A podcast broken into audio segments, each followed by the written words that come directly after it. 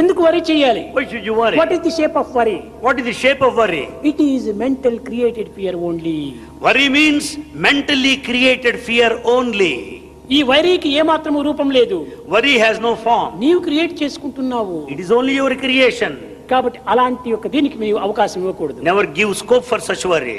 ఈ విధంగా ఉంటుండి ఎప్పుడు చూసినా కూడాను ఆనందంగా ఉంటుండండి Be happy all the time. మాకు ఎట్ట స్వామి ఇంటిలో అనేక చిక్కులు ఉంటాయి మాకు అనేక బాధలు ఉంటున్నాయి సంసారంలో చాలా వ్యతలు ఉంటున్నాయి మేము ఎట్ట సుఖంగా ఉండడానికి వీలవుతుందంటారు You may say, Swami, how is it possible to be happy all the time? We have got our own problems, our own worries there. పోనీ వరి చేస్తే మన ప్రాబ్లం పోతుందాయా Is worry a solution to a problem? పోవటం లేదే No.